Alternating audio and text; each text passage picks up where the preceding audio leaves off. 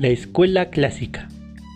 El padre de la administración moderna, por sus estudios y aplicaciones organizacionales, es el ingeniero industrial y de minas francés Henry Fayol, quien realizó su formación administrativa en la compañía de hierro y carbón hasta llegar a ser director.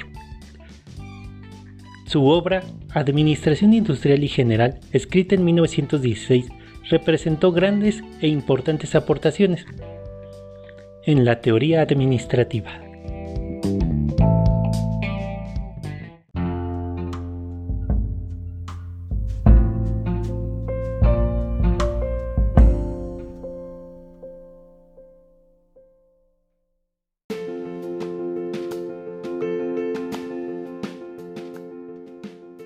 La universalidad de la administración al ser aplicable a cualquier actividad humana.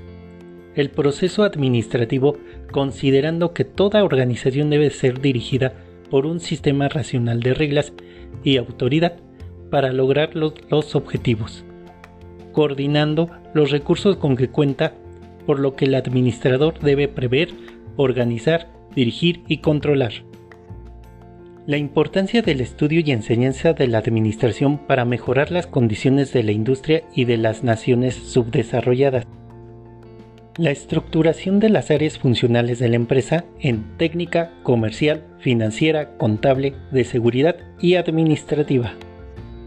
Por último, la mayor aportación de Fayol fueron los 14 principios administrativos, los cuales deberás analizar en el material anexo.